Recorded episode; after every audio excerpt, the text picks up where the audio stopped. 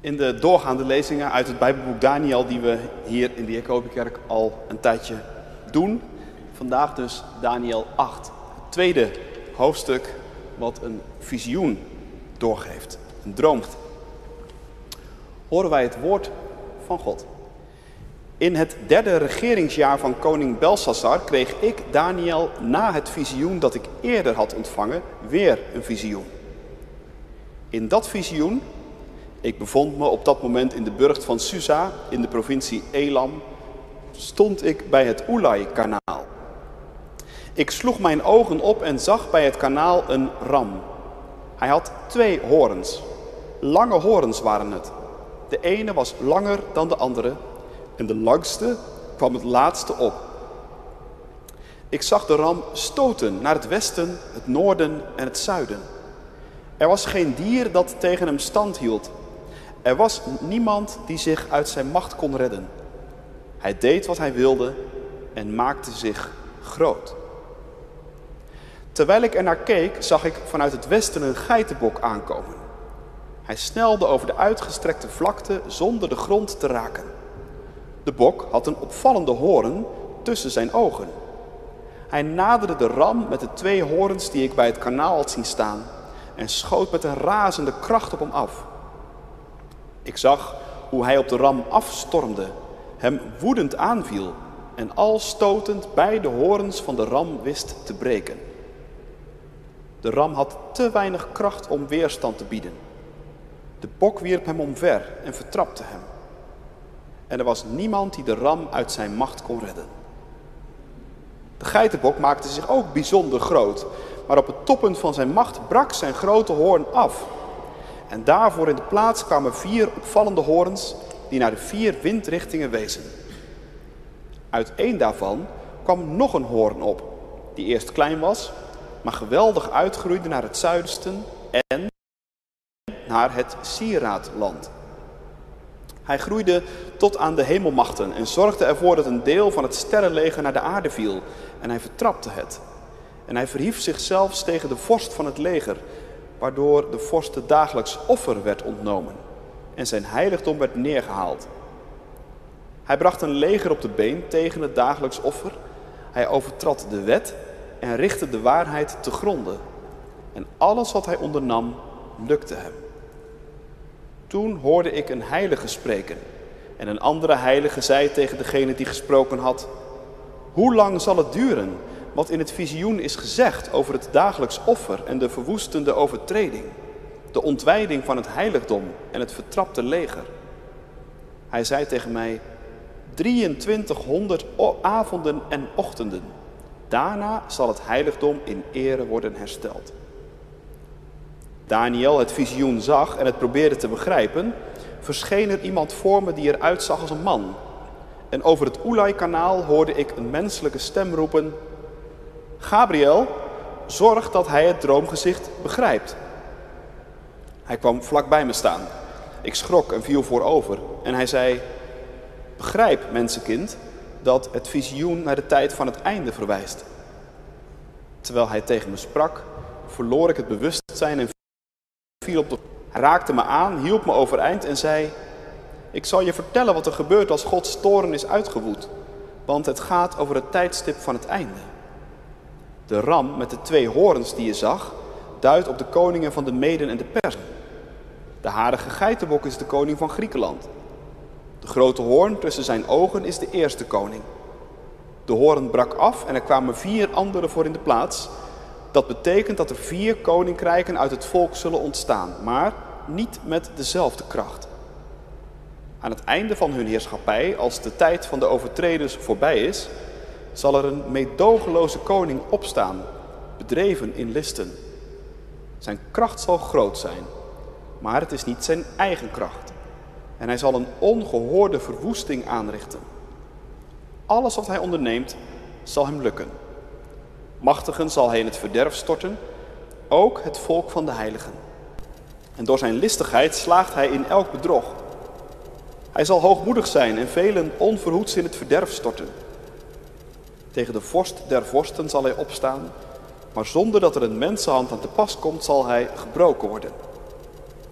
Het visioen waarin over de avonden en ochtenden werd gesproken is waar. En jij houdt dit droomgezicht voor je, want het verwijst naar een verre toekomst. Ik, Daniel, was uitgeput en enige dagen ziek. Toen ik hersteld was, diende ik de koning weer. Maar ik was verbijsterd over het droomgezicht en ik begreep het niet. Gemeente van Christus, broeders en zusters, in de kerk of thuis. Honderden Nederlanders hadden er speciaal hun wekker voor gezet. Het eerste live debat tussen Donald Trump en Joe Biden op negenentwintig september. Midden in de nacht schakelden ze in om er maar niets van te hoeven missen. Maar verschillende commentatoren in kranten hadden achteraf spijt. Hun kostbare nachtrust bleek opgegaan te zijn aan een ordinair straatgevecht. Met meer leugens en jijbakken dan argumenten en standpunten. Deze week leek het er iets beter aan toe te gaan. En dat blijf je toch ergens altijd hopen, nietwaar? Dat leiders, aan wie je als kiezer geacht wordt je stem te geven, zich onderscheiden. Niet door de vraag wie kan de ander de beste stoot uitdelen, maar wie heeft de beste visie, de grootste wijsheid en het diepste inzicht. Van leiders hoop je dat ze je vertrouwen ook echt weten te winnen en dat ze het waard zijn. Ik dacht, wij hebben echt niet half door hoe bevoorrecht we zijn dat we in een land leven waarin de meeste leiders dat in ieder geval proberen. En waar zelfs de koning plaatsneemt in het beschuldigde bankje. Dat is namelijk best uitzonderlijk. En dat blijkt uit het visioen dat Daniel ziet in hoofdstuk acht. Een visioen, ik zei het net al, met twee dieren in de hoofdrol. Een ram en een bok. En voor wie misschien de dienst van vorige week gemist heeft, we zijn met Daniel acht inmiddels in de tweede helft van het boek aangekomen. De eerste helft is gevuld met de bekende lotgevallen van Daniel en zijn vrienden, die ook in heel veel kinderbijbels staan. De spannende verhalen, jongens en meiden, die je wel kent. Over het gouden beeld, over de vrienden in de vurige oven en natuurlijk ook over Daniel in de leeuwenkuil. Maar de tweede helft, dat merken we meteen als we gaan lezen, is heel anders. Die is gevuld met dromen, visioenen. Dromen met een betekenis dus. En collega De Hek zei dat vorige week al. In de eerste helft van het boek Daniel zie je als het ware de geschiedenis van onderop, maar in de tweede helft van bovenaf. Het zijn wat in de Bijbel wel genoemd wordt apocalyptische hoofdstukken. Net als het Bijbelboek Openbaring. En apocalyptisch, dat is Grieks voor onthullend of ontdekkend. In dat soort hoofdstukken gaat het deksel eraf en krijg je dingen te zien die je normaal gesproken met het blote oog niet direct ziet. Je krijgt de ware aard van de dingen gezien bijvoorbeeld. Als je door de oppervlakte van de schone schijn heen prikt. Of je krijgt terugkerende patronen te zien. Dingen die zich weliswaar telkens met andere mensen en andere hoofdrolspelers in andere tijden en andere situaties toch maar telkens weer herhalen. Vandaar ook de beeldtaal in dit soort hoofdstukken. Want je zou natuurlijk kunnen denken, waarom moet dat allemaal zo ingewikkeld? Al die verschillende dieren met hun betekenissen en al die symbolen die vervolgens weer moeten worden uitgelegd, kan het ook gewoon niet één, twee, drie rechtstreeks verteld uit worden, rond en rechtuit. Ja, dat zou natuurlijk wel kunnen, maar dan mis je tegelijkertijd een heel belangrijk punt. dan mis je dat deze hoofdstukken niet alleen maar over één concrete situatie gaan. Van ooit en toen en daar. In dit soort hoofdstukken wil veel meer gezegd zijn. Dit soort hoofdstukken hebben allerlei lagen. Ze willen patronen voor je openleggen. Zodat je het ineens ziet, ook vandaag. Ah, die ram en die bok, die duiken overal op. Daar zijn ze alweer. Hier zie ik ze terug. En daar. Hier staan ze achter de microfoon. Daar zitten ze om de vergadertafel. Hier zie ik ze op de televisie. En daar, daar zijn ze bezig om de zoveelste oorlog te beginnen. Hier plegen ze aanslagen. En daar proberen ze verkiezingen te beïnvloeden. En? Ja, inderdaad. Als ik goed kijk, dan zitten ze ook diep binnen in mezelf.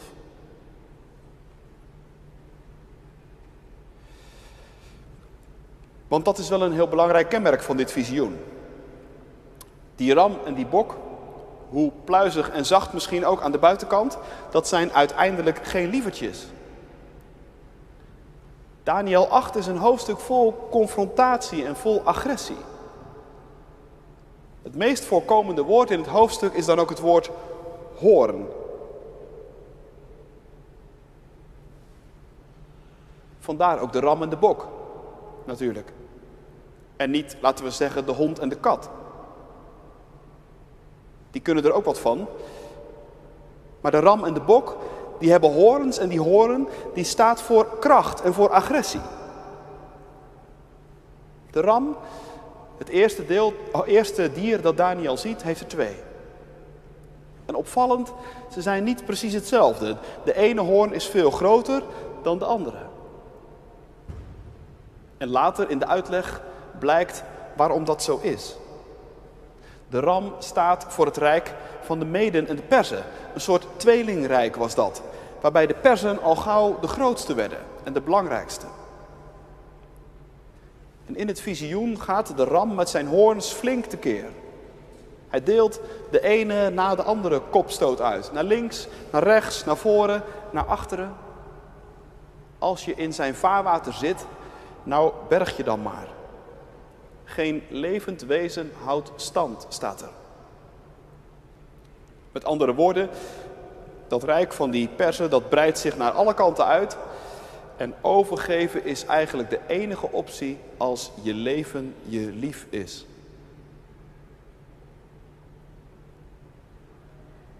Maar dan verschijnt er een ander dier op het toneel. Een bok. Daniel ziet hem naderen met grote snelheid. Zijn poten raken de aarde nauwelijks. En ook de bok heeft een hoorn. En zonder ook maar een moment vaart te minderen, plant hij hem flink in de flank van de ram. De ram raakt uit het lood. Maar dat is voor de bok nog niet genoeg. Hij gaat door met de aanval. En nu zijn het kopstoten. En binnen de kortste keren is de ram zijn twee hoorns kwijt. Dat is te veel voor de ram. Hij is niet meer in staat om weerstand te bieden, staat er. En de bok hoeft het karweitje alleen nog maar af te maken. Hij gooit de ram omver, vertrapt hem. En na een laatste stuiptrek is de rest geschiedenis. Ook over die bok komt uitleg. Dat is, vertelt het einde van het hoofdstuk, de koning van Griekenland. Daarmee wordt Alexander de Grote bedoeld, die in de vierde eeuw voor Christus een bliksemcarrière maakte en in heel korte tijd grote macht verwierf. De Perzen konden niet tegen hem op. En ze moesten Alexander in zijn rijk al heel snel erkennen als de nieuwe wereldmacht. Ik zei net, dit soort hoofdstukken willen je meer zeggen dan alleen een historisch verslag in codetaal. Ze willen patronen blootleggen. Ze willen je zeggen, zo gaat het nou toe in de wereld van de macht. In de kern, als je alles er verder afpelt en afschminkt, dan zijn de wereldrijken en de wereldleiders uit op zoveel mogelijk macht. En worden ze ten diepste gedreven door agressie, En zal iemand die macht heeft er in principe op uit zijn om die macht te vergroten. Dat is namelijk een ander telkens terugkerend woord in dit visioen. Groter worden. De ram stoot in het rond en maakt zich groot, vers vier. De bok vernietigt de ram en maakt zich vervolgens nog groter, vers acht. Op de een of andere manier heb je van macht niet snel genoeg. Zit je eenmaal stevig in het zadel, dan neem je daar niet zo snel afscheid van. Tenzij je natuurlijk wordt uitgewipt door iemand die jonger, sneller of sterker is. En zo wisselen de machten en de machthebbers elkaar af. De wereldrijken, de wereldleiders, de grote en de kleine koninkrijkjes, de pausen en de pausjes, de keizers en de keizertjes. Zoals Daniel het voor zich ziet in het visioen, zo is het gewoon. In het groot, in het klein, op wereldschaal en op microniveau.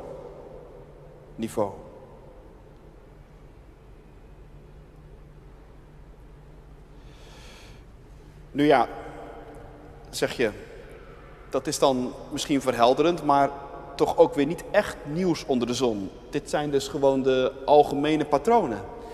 En ergens diep van binnen wist ik dat al. Inderdaad, dit, dit zijn de algemene patronen.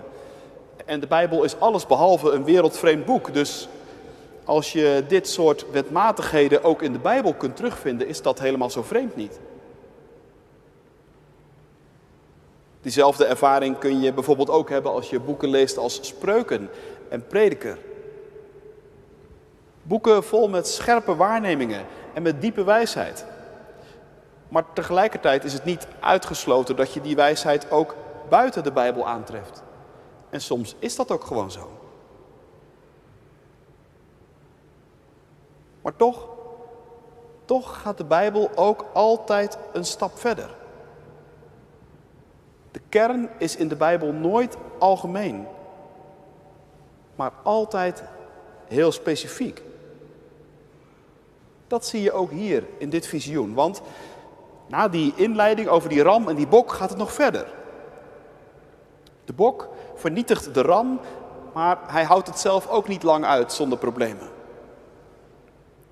Toen hij op zijn sterkst was, staat er, op het toppunt van zijn macht dus, brak de hoorn af. En voor die grote, machtige hoorn komen er vier kleinere in de plek. Dat duidt op de plotselinge dood van Alexander de Grote, nog maar drieëndertig jaar oud. En daarna viel zijn rijk inderdaad uiteen in vieren. Maar nu moeten we heel goed kijken. Want uit één van die vier horens komt nog weer een nieuwe horen tevoorschijn. En ook die groeit en groeit en groeit. En buigt zich vervolgens in de richting van een heel specifieke plek. Het Sieraadland staat er. En op die specifieke plek gebeuren vervolgens ook hele specifieke dingen. Die nieuwe horen die grijpt de macht niet alleen maar op aarde, maar hij doet ook een graai in de richting van de hemel. En in zijn acties heeft hij het heel specifiek gemunt op een plek waar dagelijks wordt geofferd. Dat offer stopt ook. En het wordt, de plek waar het gebeurt wordt met de grond gelijk gemaakt. En niet alleen die plek wordt verwoest, staat er. En niet alleen het offer houdt op. Maar ook de waarheid moet het ontgelden. En alles wat die hoorn onderneemt, staat er, lukt ook nog eens een keer. Je proeft in die woorden de pijn en de schok.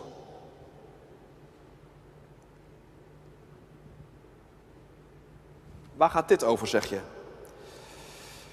Nou, de meeste uitleggers denken bij die laatste hoorn aan één heel specifieke koning, Antiochus Epiphanes de vierde. Een beruchte figuur die leefde in de tijd tussen het Oude en het Nieuwe Testament in. En het sieraadland, je voelt het al aan, dat is Israël.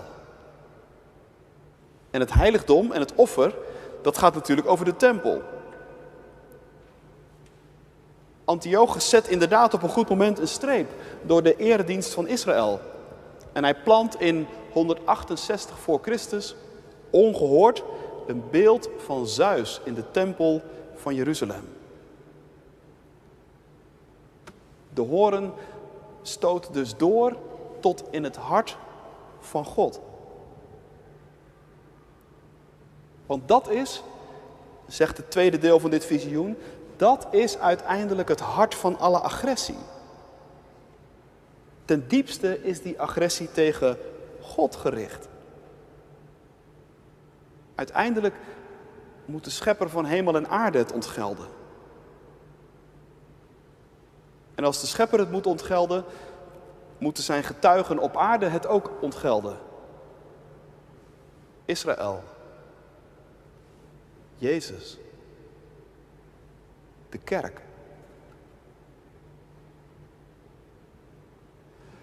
En ook hier geldt weer, het is veel meer dan een historisch verslag in codetaal.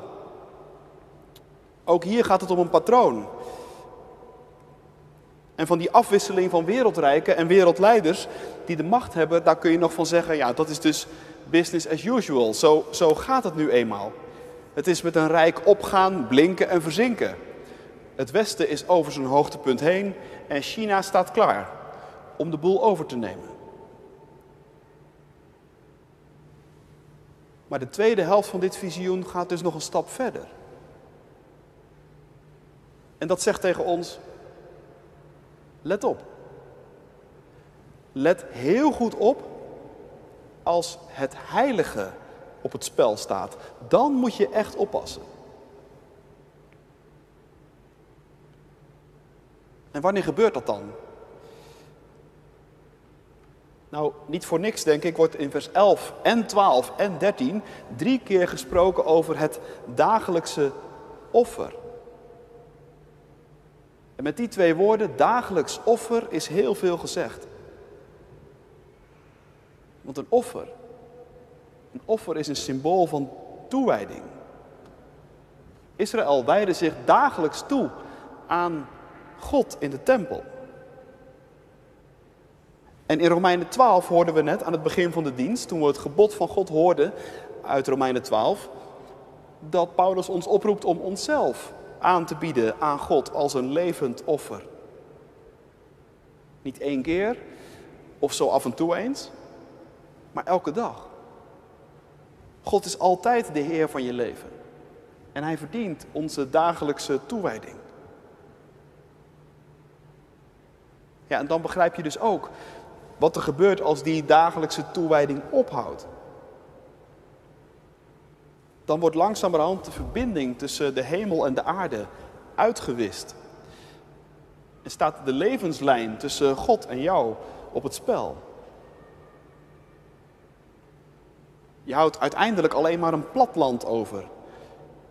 Een ontstellende leegte waarin het uiteindelijk alleen nog maar om mensen gaat. Voor het heilige is geen ontzag. En we zijn zelf de maat van alle dingen geworden.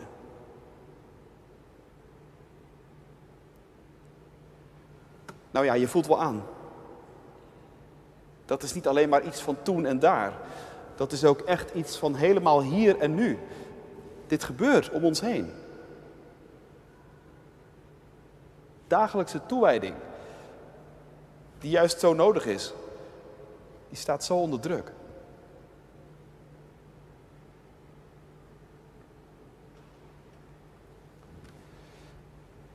Tot slot.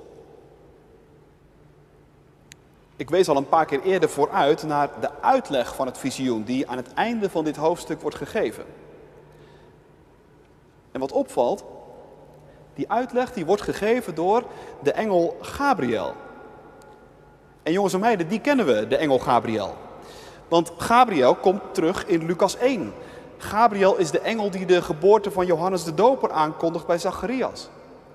Gabriel is degene die de geboorte van Jezus aankondigt bij Maria. Twee keer komt hij voor in de Bijbel. Hier, in Daniël acht, de eerste en de enige keer in het Oude Testament. En straks dus in Lucas één. Dat kan geen toeval zijn. En wat doet Gabriel hier in Daniël acht? Nou, net als in Lucas één is hij hier de brenger van goed nieuws. Want al die horens waar je in dit hoofdstuk over struikelt, de een nog groter en nog agressiever en nog scherper dan de ander.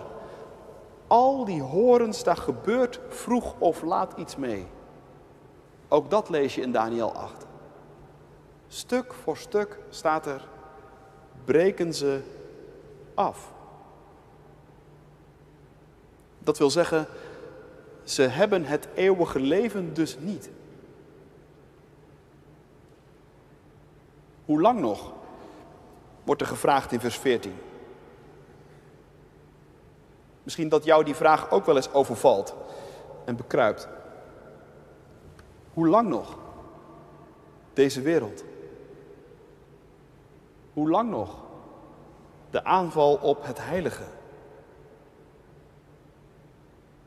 Luister, zegt Gabriel. Al die horens zullen breken. Het kan lang duren.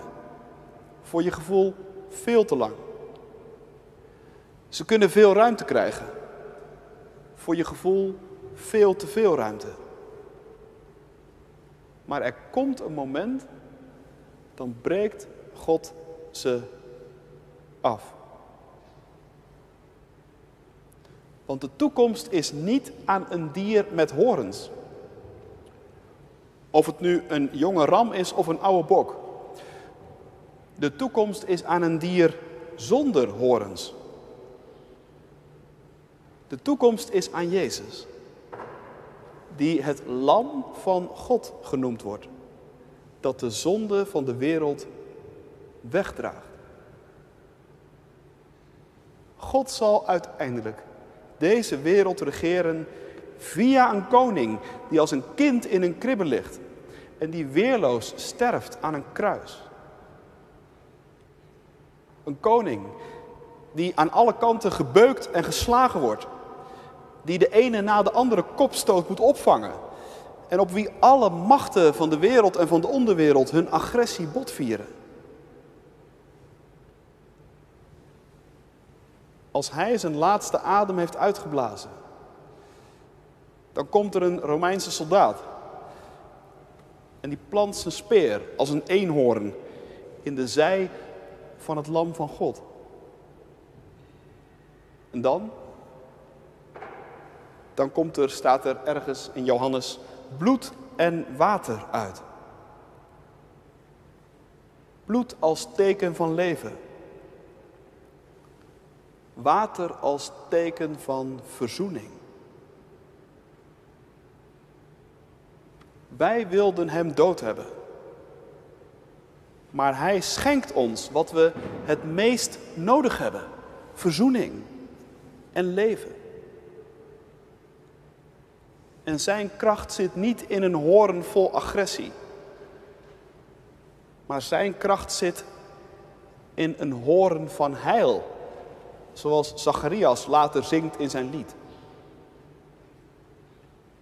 En die richt hij zelf op. En als wij hem proberen af te breken, en daar doen we nog altijd verwoede pogingen toe, dan richt hij hem weer op. En weer. En weer. En weer. Want het is Pasen geweest. Jezus leeft. Het Lam van God dat de zonde van de wereld wegdraagt. En van hem is de toekomst. Amen.